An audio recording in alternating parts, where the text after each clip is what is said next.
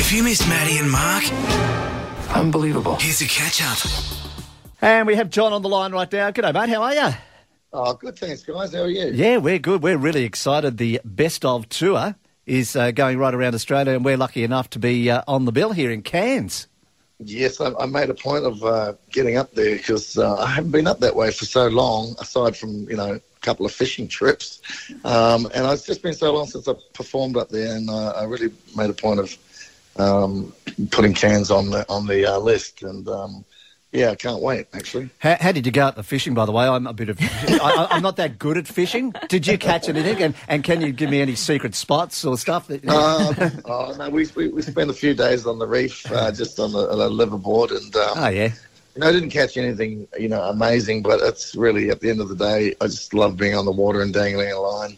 I don't care what I catch or if I don't catch. It's just good to hang out with a couple of mates and Yeah, to hang yeah. out with my. It's a good theory to have. I think.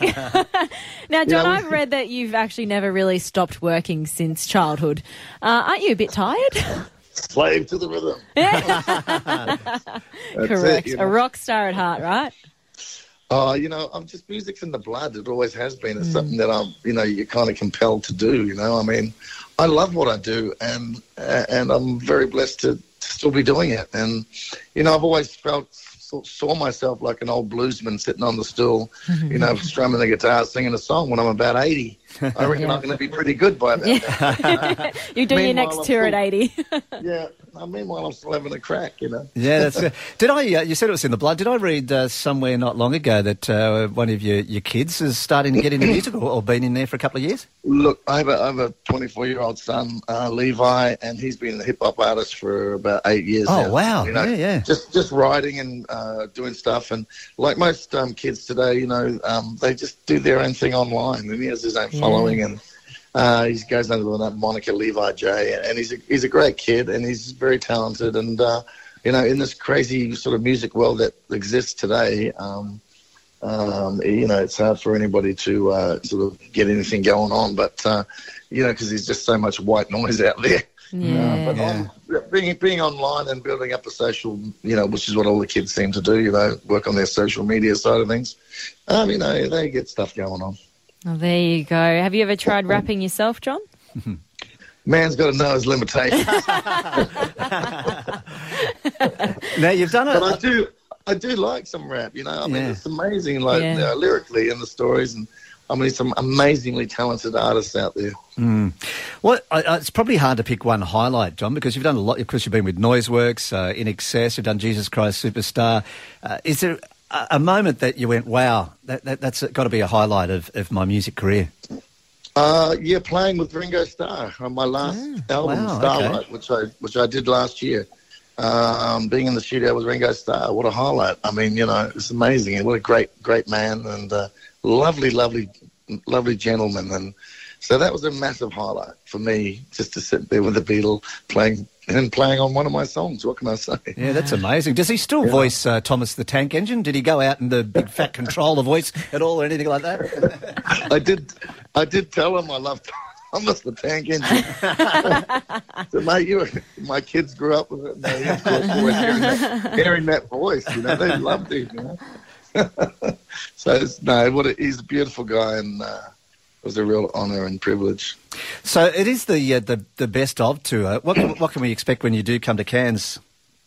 Well, you know, the, everything in the kitchen sink. I mean, you know, like from from Noiseworks to INXS to Jesus Christ Superstar, the Dead Daisies to various solo uh, works that have been done over the years, and uh, you know, just a just a great rock and roll night out. I'm bringing my full band up there, so uh, you know, it's very very high energy. We've been out for about a month now, touring around, and uh, you know, we finish at the end of May, and by the time we get up to Cairns, I mean, we're just we're just rocking in the free world. It's fantastic. Well, we look forward to it. Uh, tickets are on sale now, Jon. Uh, Saturday, the 14th of April, the Edge Hill Tavern. You'll be in Cairns. We can't wait. Likewise, mate. Today is potato chip day. Yeah, that got me quite excited. I don't mind the uh, odd potato chip. Yeah. And these days, they have some really, really cool potato chips. I think Yeah. the, the humble potato chip has come a long way. Uh, you know, now we've got things like kettle chips and red rock, and they're beautiful chips, Mm. Oh, aren't yeah. they? Bit, Yeah. bit different to they were years and years ago when I was a kid. Yeah. Oh, used to the gourmet. Well, you used to have just have crinkle cut. Basically, that was it. That was it. Well, and usually just chicken flavour. But anyway, uh, it, do you know potato chip day? Here's a bit of trivia. Was created in 19th century by a guy that was sitting just at a table at a restaurant, Hmm. and he kept sending back his French fries because they were cut too thick.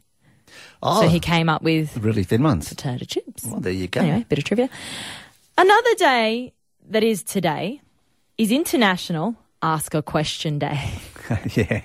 I love this. Why? I love it because I love asking you questions Yeah. and putting you on the spot. Oh, okay, go for it. Well, you're I've pretty, got you, a few. You, pretty much know everything about me. I do know a little bit, yeah, because I have to actually talk to you during the day. Which I'm you- made to talk to you. Yeah, you get paid to talk to me. yeah, they have to pay me to talk to you. So I've got a few for you. okay, go for it. First one, I'll, I'll keep them simple and easy. Mm. What was your first job? And I mean, like, very first, you know, very first job, not first full time job, very first job. Uh, first job was stacking uh, drinks at the local milk bar Oh, yeah. after school, yeah. one day a week. From the milk crate straight into the fridge. Yeah, into the fridge. What'd you get paid for that? Oh, it was five bucks or something. Six, That's ten- pretty good. Yeah, it was a couple Five of hours. bucks? Yeah, ten bucks for a couple of hours work, and but it was only once a week. Oh, that's not too bad. Yeah, that was my first job. There you go. All right. What's your go-to snack? My- now I'm scared to ask this because you you always eat weird stuff. Like I No, look at I you and go, I don't. "What are you eating?" And you're like, "Oh, it's just it." And I'm like, "Ooh." No, it- So what's your go-to then? I'll probably go-to snack would be uh, in, Vegemite. Yeah. Vegemite on cracker breads. You know, uh, avocado and Vegemite I was afraid that you would Toast. say raisin toast. with Vegemite on it. Yeah, Yeah. Are you going to say that? Don't say that. No, just Vegemite. Easy done. How that? All right, here's one that'll stump you. If you've been given an elephant and you couldn't give it away and you couldn't sell it, what would you do with the elephant? An elephant. So I couldn't give it away. Or Couldn't give it away, you or couldn't sell it. What will I do with the elephant? I would start a business. Doing what? Elephant rides. I love that.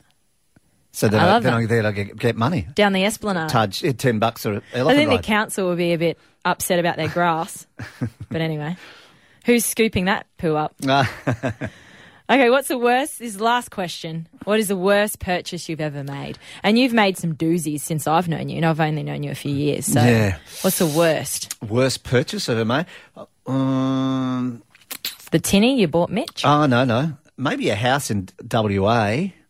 A house purchase, a big one. That's I a lost- big one. Yeah, but I lost money. Like uh, everyone told me I should sell it, and I sold it, but I should have kept on Wrong it for a couple time. and it doubled in price. So that, that maybe a yeah worst purchase. I've, That kills my soul when I hear that. When you hear people sold that have it- done that I- in I- property. Well, I broke even, and uh, but exactly two years after the the WA prices went right up, and I you know so 'Cause of I- mining or something, Yeah, I could have I could have got maybe an extra. I don't know, 70, 80 grand out of it. But anyway, Well, anyway, it is International Ask a Question Day. I mean, it's What crazy, the? right? But this is this is Samsung's plan for 2018. Now, it's just a, a couple in their range for 2018. I was in New York last week, and they they revealed this mode called ambient mode. Now, the idea here is you've got a let's say you've got a brick wall, and you mount your TV there, or even wallpaper, or just frankly any wall. Might even just be a white wall. When you turn the TV off, you finish watching TV. It's a black box on the wall. It's ugly.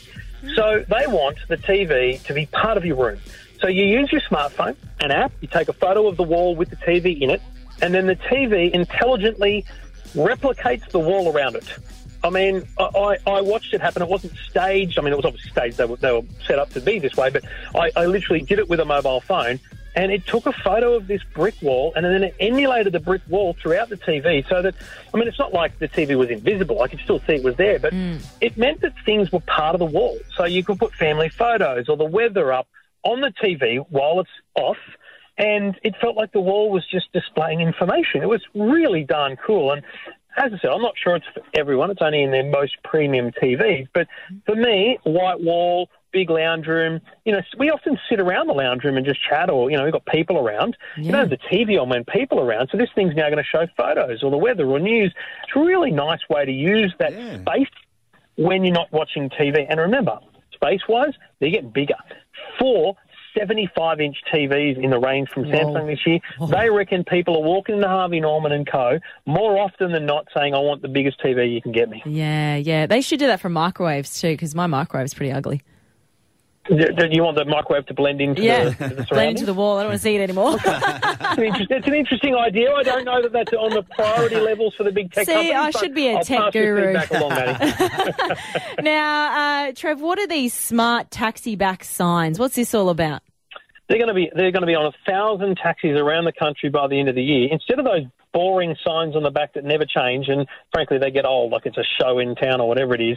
These are going to be TV screens mm-hmm. essentially on the back of taxis. Now they've got to show video, so it's not distracting. But the point is, the content, the ad, could be quite relevant. So you're in the north of Cairns, you're in the south of Cairns, you're in the centre of Cairns. It could be a different ad wherever the taxi is because it's connected to the Telstra network. It's got GPS. Taxi knows where it is, knows whether it's out of town, knows whether it's in town, knows what time of day it is, and displays ads based on that information. It's Wow. an Oh, Aussie wow. company using Telstra network, and I think it's a great idea, especially if it puts more money in the in the cabbie's pocket because they're uh, getting a slice of the revenue. Yeah, that, Love that's a great idea, isn't it? Just quickly, too, mate. Uh, Stan's doing okay uh, as a streaming service. It's not quite up there to Netflix, though, is it? Or No, it's not. Netflix, we, I mean, we don't know. They don't publish information, but we guess Netflix is at the 2.5, 3 million mark in Australia. Yeah. But Aussie, Aussie Stan, their CEO, Mike Sneesby, let clip the other night on a current affair. They've got a million subscribers. So doing very well for the little Aussie battler making Aussie content and making uh, an Aussie streaming service work here in Australia. yeah, what was the one that uh, went last year? Because there was there was Presto. another. That's right. Yeah. Yeah, Ah. Channel Seven and uh, and Foxtel had a joint venture to do Presto, and the market couldn't handle. it. I reckon we're a two horse race here. You know, Woolies and Coles. Um, you know, it's it's the same with in the streaming. Netflix and Stan. That's as good as we'll get, I reckon. Maddie and Mark. Weekdays from 5.30 on 99.5 Triple M. Find more catch-ups at triplem.com.au.